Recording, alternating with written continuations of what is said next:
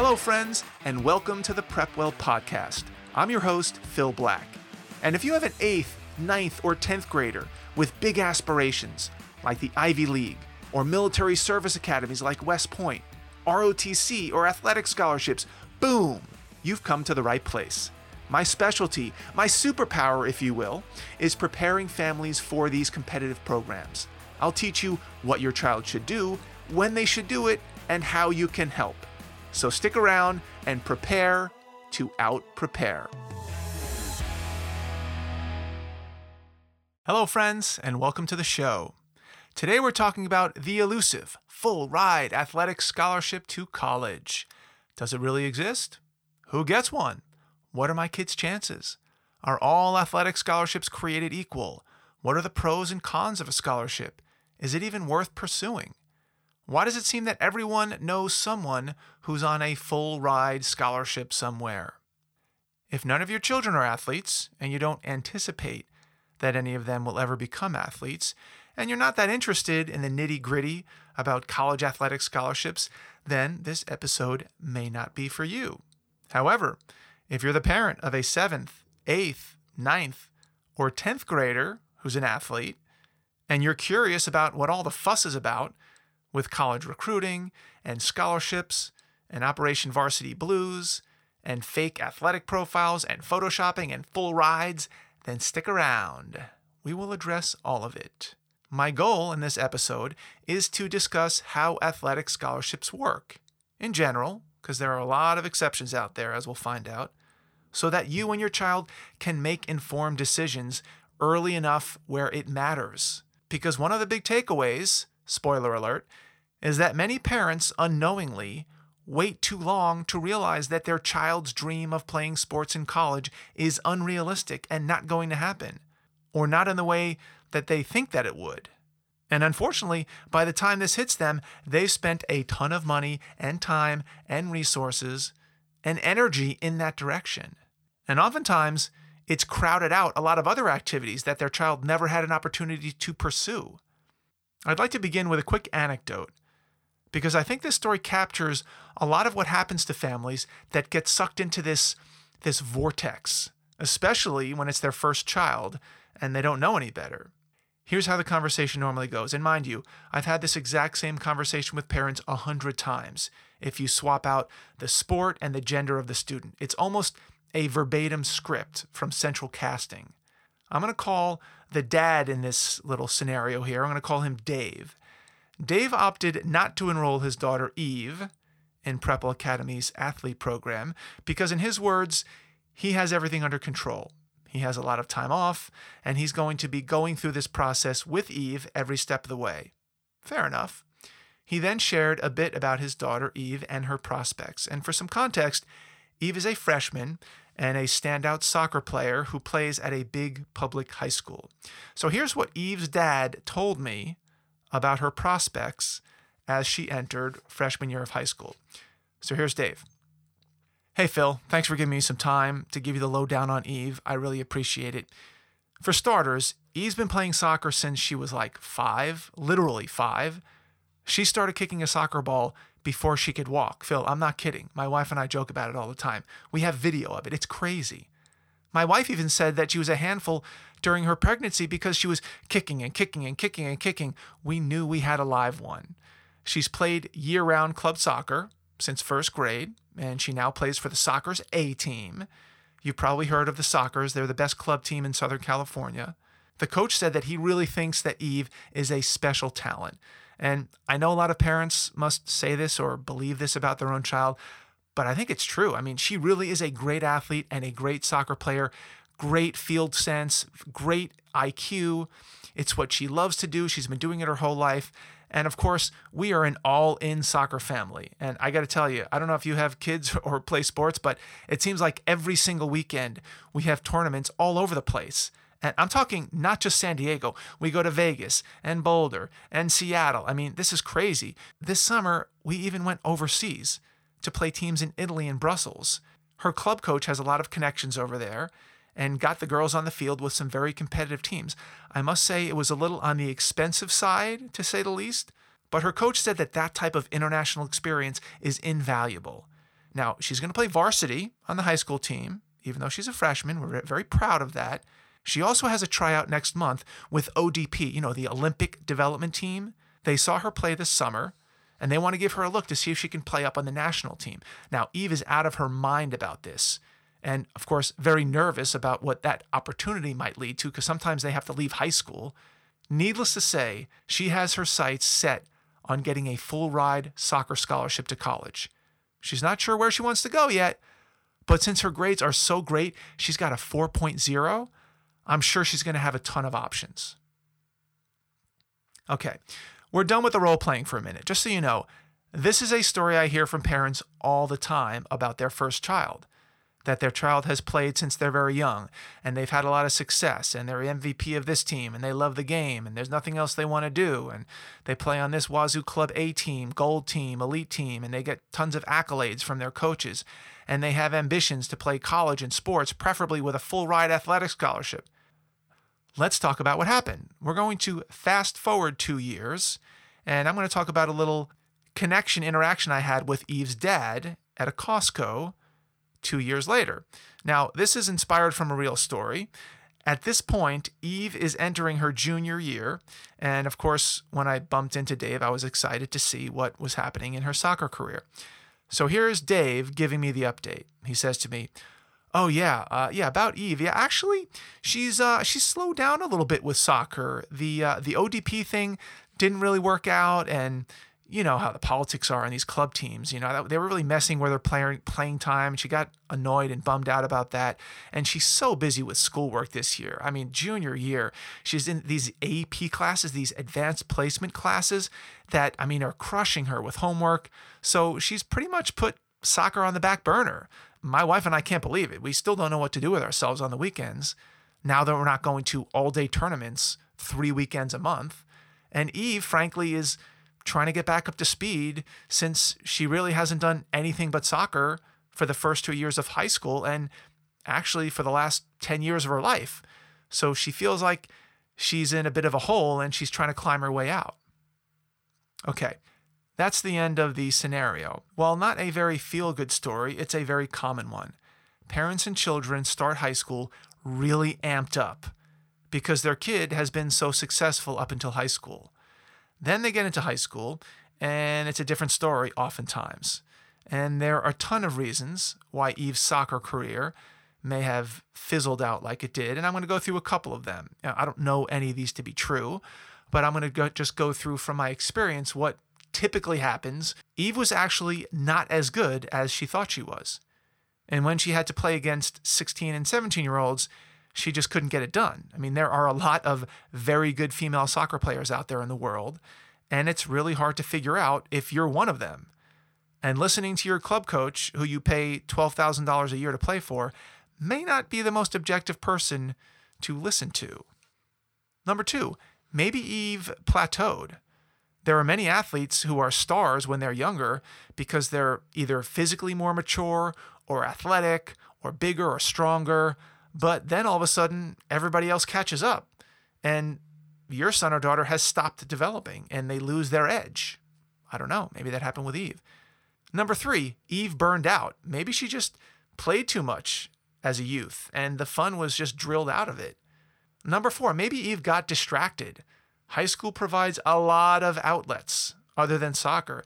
Maybe she found a boyfriend or theater or those AP classes, or maybe she just liked getting a breather and decided she wanted more of that freedom. Number five, Eve never reached out to any coaches or marketed herself to anyone. She sat back, waiting for coaches to contact her. She thought that because she played a lot and played at some very high profile tournaments on, an a Wazoo team, that coaches from around the country would notice her. She never took video of herself or created a highlight film or sent her highlights to any coaches. And the fact that no one came texting maybe it demotivated Eve. Now, this is the one thing that really bugs me because our Prepwell Academy athlete program would have walked her through every single step of the process to make sure she got the exposure she needed at just the right time. Now, she's never going to know what could have been. Number six, maybe Eve got injured. Now, she didn't actually get injured, but this happens quite a bit with students that I work with. One poorly timed injury can put an end to being a recruitable athlete. Now, there are plenty more things that could have happened to derail Eve along the way. This is just one of the key takeaways from this episode. The road to an athletic scholarship to college is full of pitfalls, some in your control and some out of your control. Okay, let's switch gears for a second and take a step back and discuss why there seems to be such an obsession with sports and college and scholarships.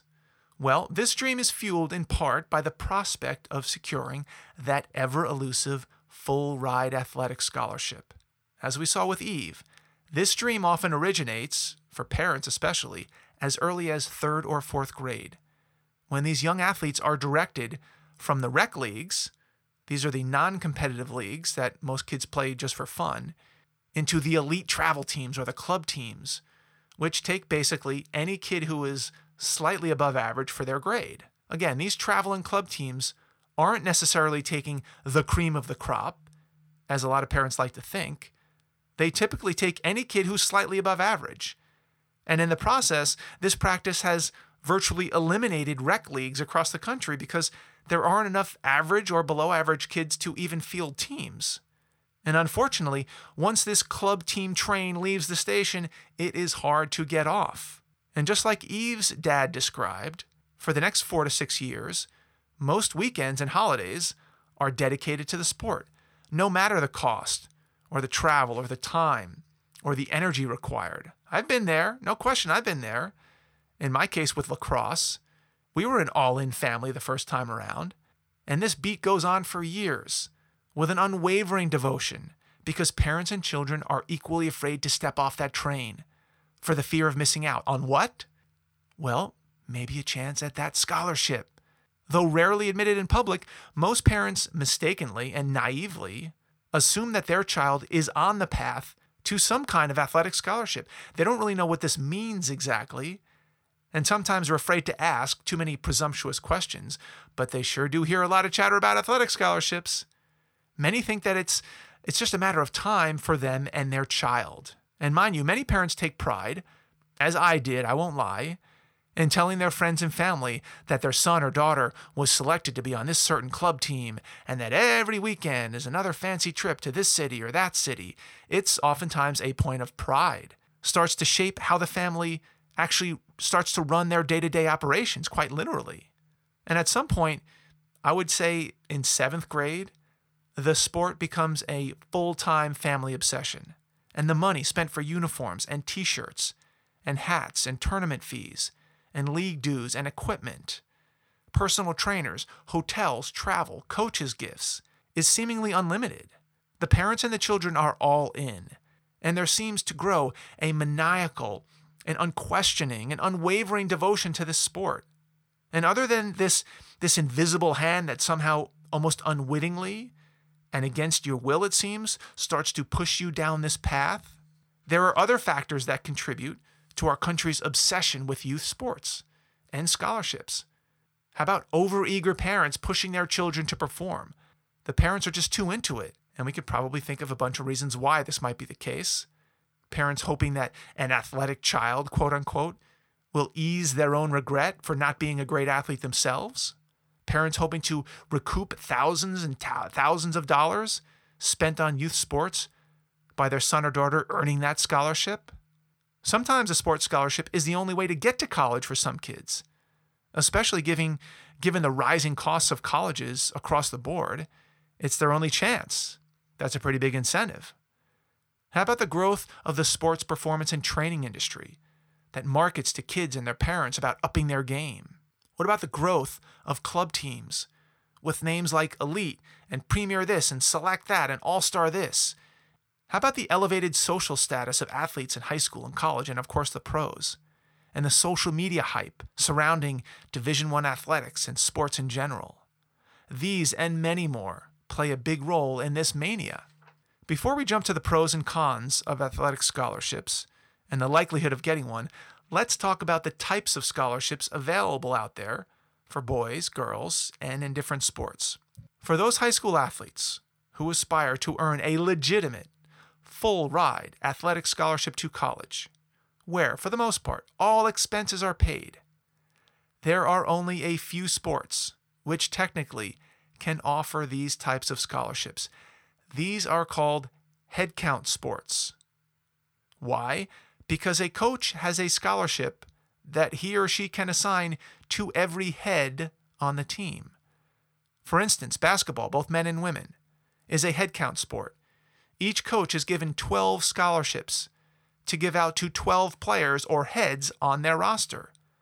These are full scholarships assigned to individuals on the team 12 players, 12 heads, 12 scholarships. Now, there are some exceptions of coaches who split scholarships and maybe offer you two of four years, but this is not common. And the number of scholarships will vary for sport. A football coach, for instance, football happens to be another headcount sport, they get 85 scholarships to give out because the team is so big versus basketball, which gets 12, which is a much smaller team. So you might be wondering which sports are headcount sports? Well, it depends on gender. For boys, there are only two headcount sports basketball and football. That's it. Basketball and football. Not soccer, not baseball, not lacrosse, or golf, or crew. For girls, there are four headcount sports basketball, volleyball, gymnastics, and tennis. That's it. Basketball, volleyball, gymnastics, and tennis. Not field hockey, not track and field, not softball, not water polo. These are the only sports where a coach has a dedicated scholarship to give to each player on the roster. Now, if you weren't aware of this, I know what you might be thinking. And for the record, I'm going to give you a little a little blurb about one dad in particular who responded when I told him this live. This was his response. So he says, Whiskey Tango Foxtrot. You mean I spent $80,000 on soccer for the last 10 years and dedicated every single weekend and holiday and dragged my two younger kids to all corners of the state, hoping and praying that my daughter would be good enough to earn that hallowed full ride scholarship, and you're telling me that women's soccer doesn't even offer full ride scholarships? Pause, pause. Uh, yep. And then he continues, No, no, no, no, this can't be true. But what about my neighbor? She said her cousin got a full ride soccer scholarship to Stanford. And what about Bill? Bill at the office? He said his niece got a full ride scholarship to UCLA for sailing. And Sal, Sal, my mechanic, he said his partner's daughter got a full ride Cal Berkeley scholarship for field hockey. How can this be? How could they all be lying? Well, I lying might be a strong term. I might call it an innocent misunderstanding or a mistake, or maybe it's just a word issue or a semantic issue. But before we dig into what might be happening in these cases, let's talk about the other kind of athletic scholarships that can be offered at the Division 1 level. The other kind of scholarship is called a partial athletic scholarship, which means that a student athlete is given a portion of a full scholarship. In other words, for some sports, instead of the ice hockey coach, for instance, being given 18 scholarships for their 18 person roster, they may be given the equivalent in dollars of only nine full scholarships. And it's the coach's job to divide up those nine scholarships among the 18 players on the roster. So it's possible that each of the 18 hockey players gets a one half scholarship. But remember, the coach doesn't have to divvy it up the same way or evenly, which is where things can get a little murky. If a coach really wants a player, he or she may commit a full scholarship's worth of money to one player on the team and effectively create a full ride scholarship to a player on a non headcount sport. So it's possible. This is up to the coach. Obviously, this is not common. And if he or she blows a lot of money on one player, they're just going to have less money to go around to the other players. And that, that's going to be a decision that's up to them. The sports that fall into this category are called not headcount sports, but equivalency sports. They use the term equivalency because the coach gets the equivalent of X number of scholarship dollars to do what they wish with. You might even hear of a coach getting 7.5 scholarships to divvy up. So here is where some of the confusion may enter the picture. There are some athletes out there who play equivalency sports, who are effectively getting full ride scholarships in a financial sense. They're technically not full rides because they aren't in a headcount sport, but that's the common language that people use, and it sounds cool, and people just like using shorthand. So the people who claim that they swear that so and so is getting a full ride water polo scholarship to USC, they might be telling the truth, though they might be using the wrong terminology. If this was actually true, the reality would be that so and so is getting a partial scholarship that effectively covers his total room and board. But he may be the only one on the entire team getting this type of deal. So it's hard to make this a blanket statement. Maybe he's the best player in the world, and the coach decided that it was worth it to spend all the money on him or her. But the point is here that these are exceptions in the world of equivalency sports, not the norm. Part of the problem is that Sally down the street and the mechanic and Bill at the office, they don't know any better. They're just passing along what they heard, oftentimes from a third party. So all kinds of stories get out in the public with all these different players getting full rides here and full rides there in every single sport, when in reality, the number is a lot fewer. And I'm sure you've heard parents claim that they're getting their son or daughter into fencing or squash or rowing or golf because they heard of some story or they read somewhere that so and so kid got into this school and is getting a full ride golf scholarship. And that's what they want for their kid. You have to be very careful about who you listen to, what you read, and what you do with these kinds of stories. They may not be true, or they may be exaggerating the truth, or they may be referring to a one in a million talent. No one quite knows. Full ride scholarships are very rare in the big scheme of things. And the rub with partial scholarships is that can they can sometimes be quite modest. I talk to a lot of parents, often privately, who tell me that their child is only getting 3,000 or $4,000 a year in athletic scholarship money. Now, that's not bad, but it's not 50 or 60,000, the equivalent of which a headcount sport player would get. Sometimes they get even less, $1,200, $1,300 a year. It depends on the sport and the coach and the other players and how good the player is and how much the player seems to need the money. But the bottom line is this if you're a parent and you have it in your head that all the time and energy and money that you're investing in your child's athletic career will somehow be paid back by an athletic scholarship to college, you may be in for a rude awakening. If you're spending tons of money on youth sports, thinking that there will be a positive ROI, a positive return on your investment based on your child getting a full ride college athletic scholarship, you're on fragile ground. It happens on the Division 1 level at headcount sports but not very often in equivalency sports. This doesn't mean that the investment of time and energy wasn't worth it or isn't worth it. I just don't want you to assume that there will be some kind of a monetary windfall at the end of the rainbow. If, after all is said and done, your daughter gets a partial scholarship of $2,500 a year to play soccer at college XYZ, I don't want you to be surprised or mad. Even if you spent $60,000 on her soccer career before she got into high school, I want you to know ahead of time that this is more likely the result than anything else. I'd also like to point out something that's very important, especially in today's day and age with the way college admissions are going.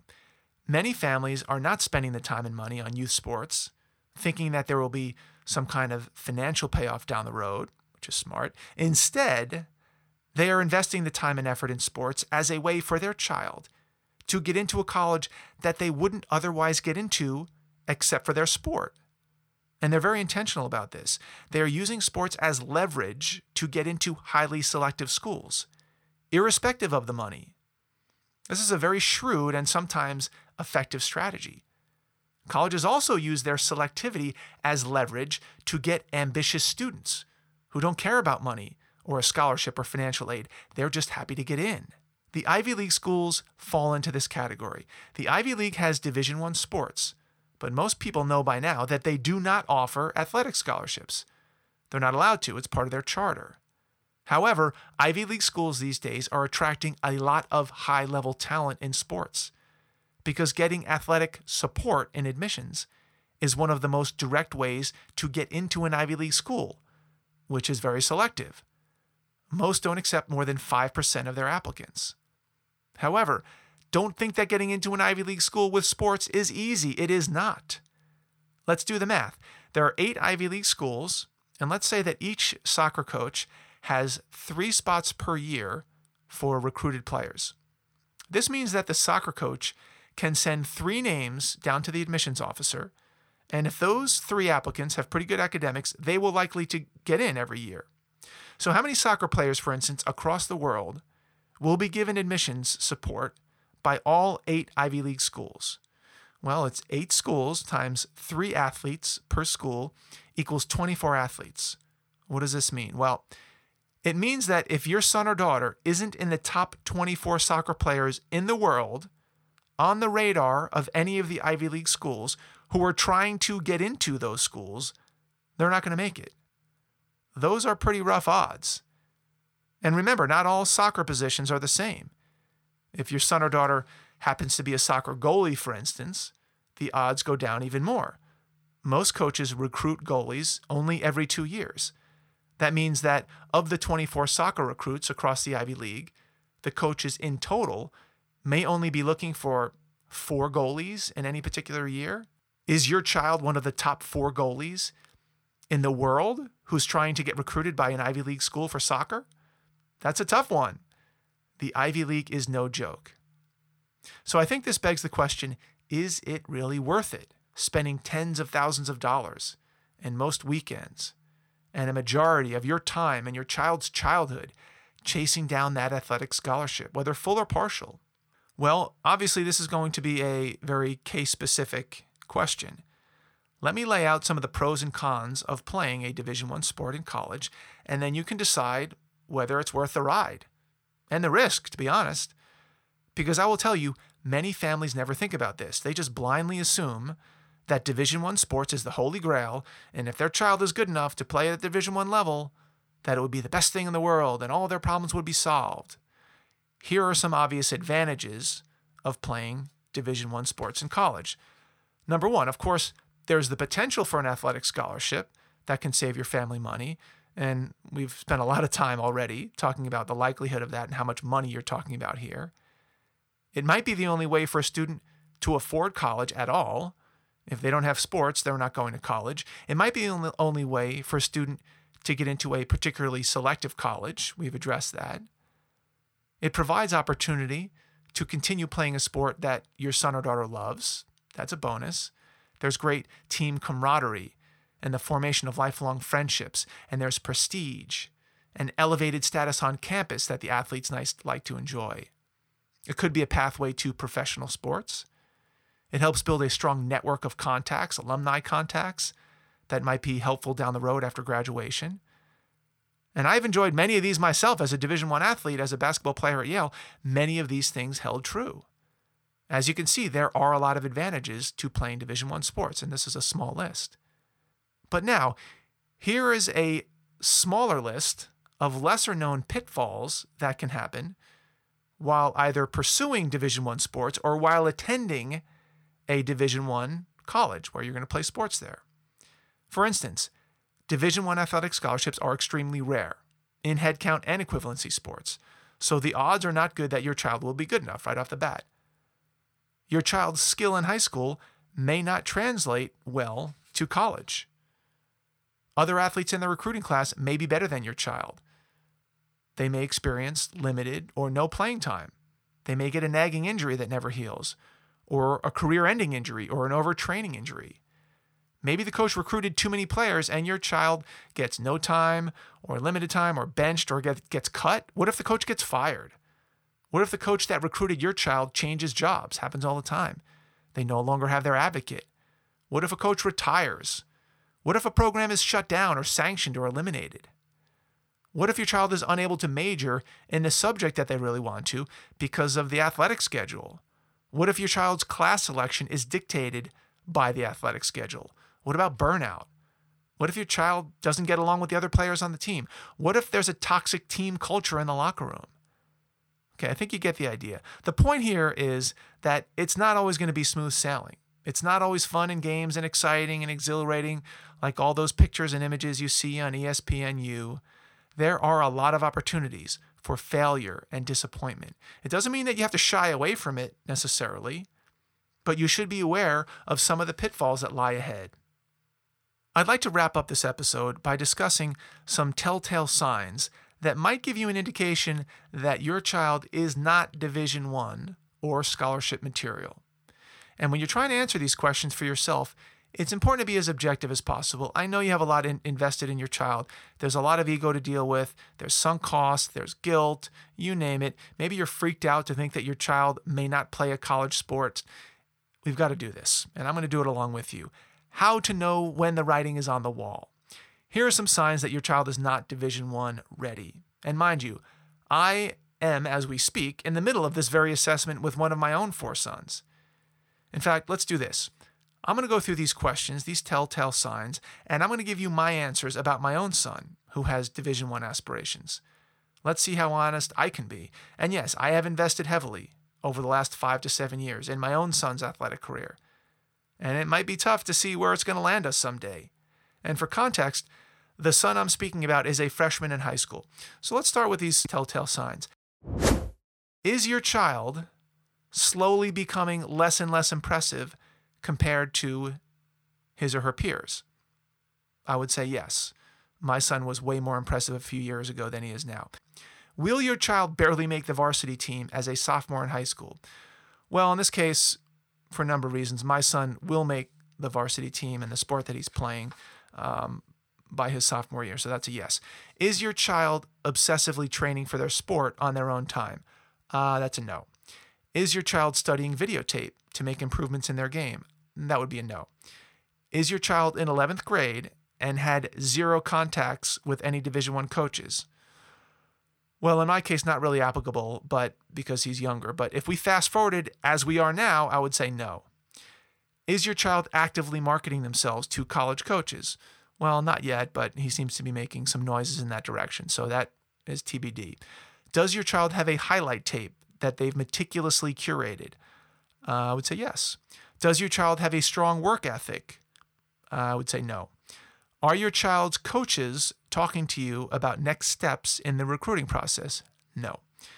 Is your child winning every award, the MVP, and every other special achievement in their sport? No.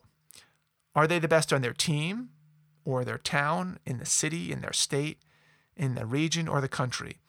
Well, I would say he's on a very competitive club team, and I would say he's the top three to four on his team in his age group. That's it. Did your child spend the whole summer working on their game or their sport? Uh, no. If you see a lot or some combination of these telltale signs, your child's dream and maybe yours, of Division 1 scholarship is probably over. That's okay. The sooner you find out, the better.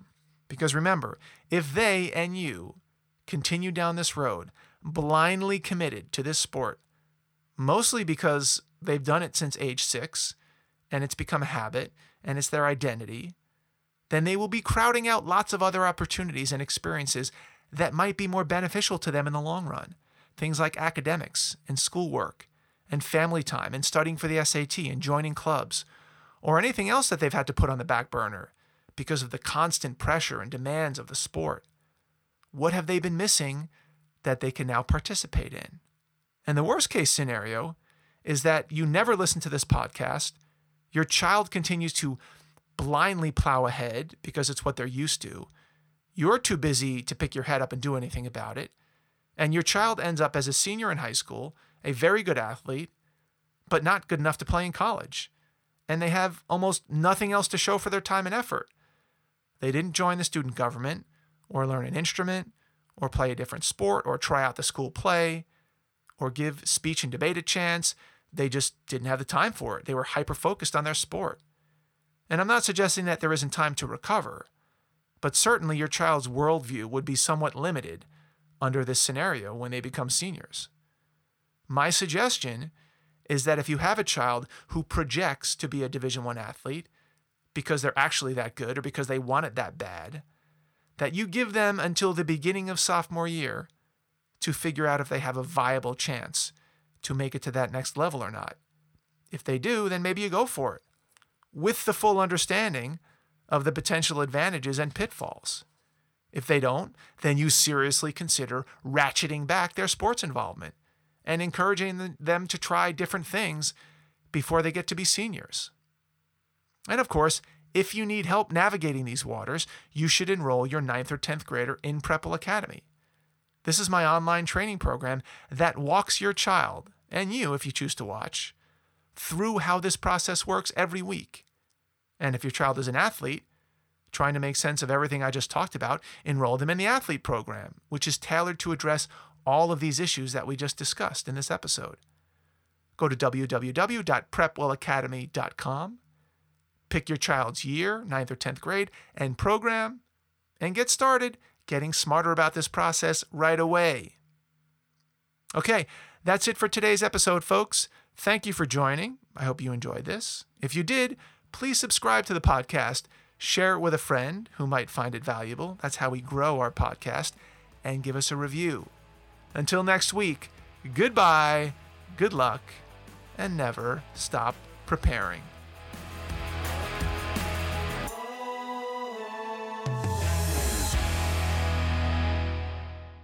This podcast is brought to you by Prepwell Academy. Prepwell Academy is my one of a kind online mentoring program that delivers to your 9th or 10th grader a short, highly relevant video from me every week, every Sunday, in fact, where I give them a heads up about what they should be thinking about to stay ahead of the game. To get these valuable lessons into your child's hands, please head over to prepwellacademy.com and enroll your child today.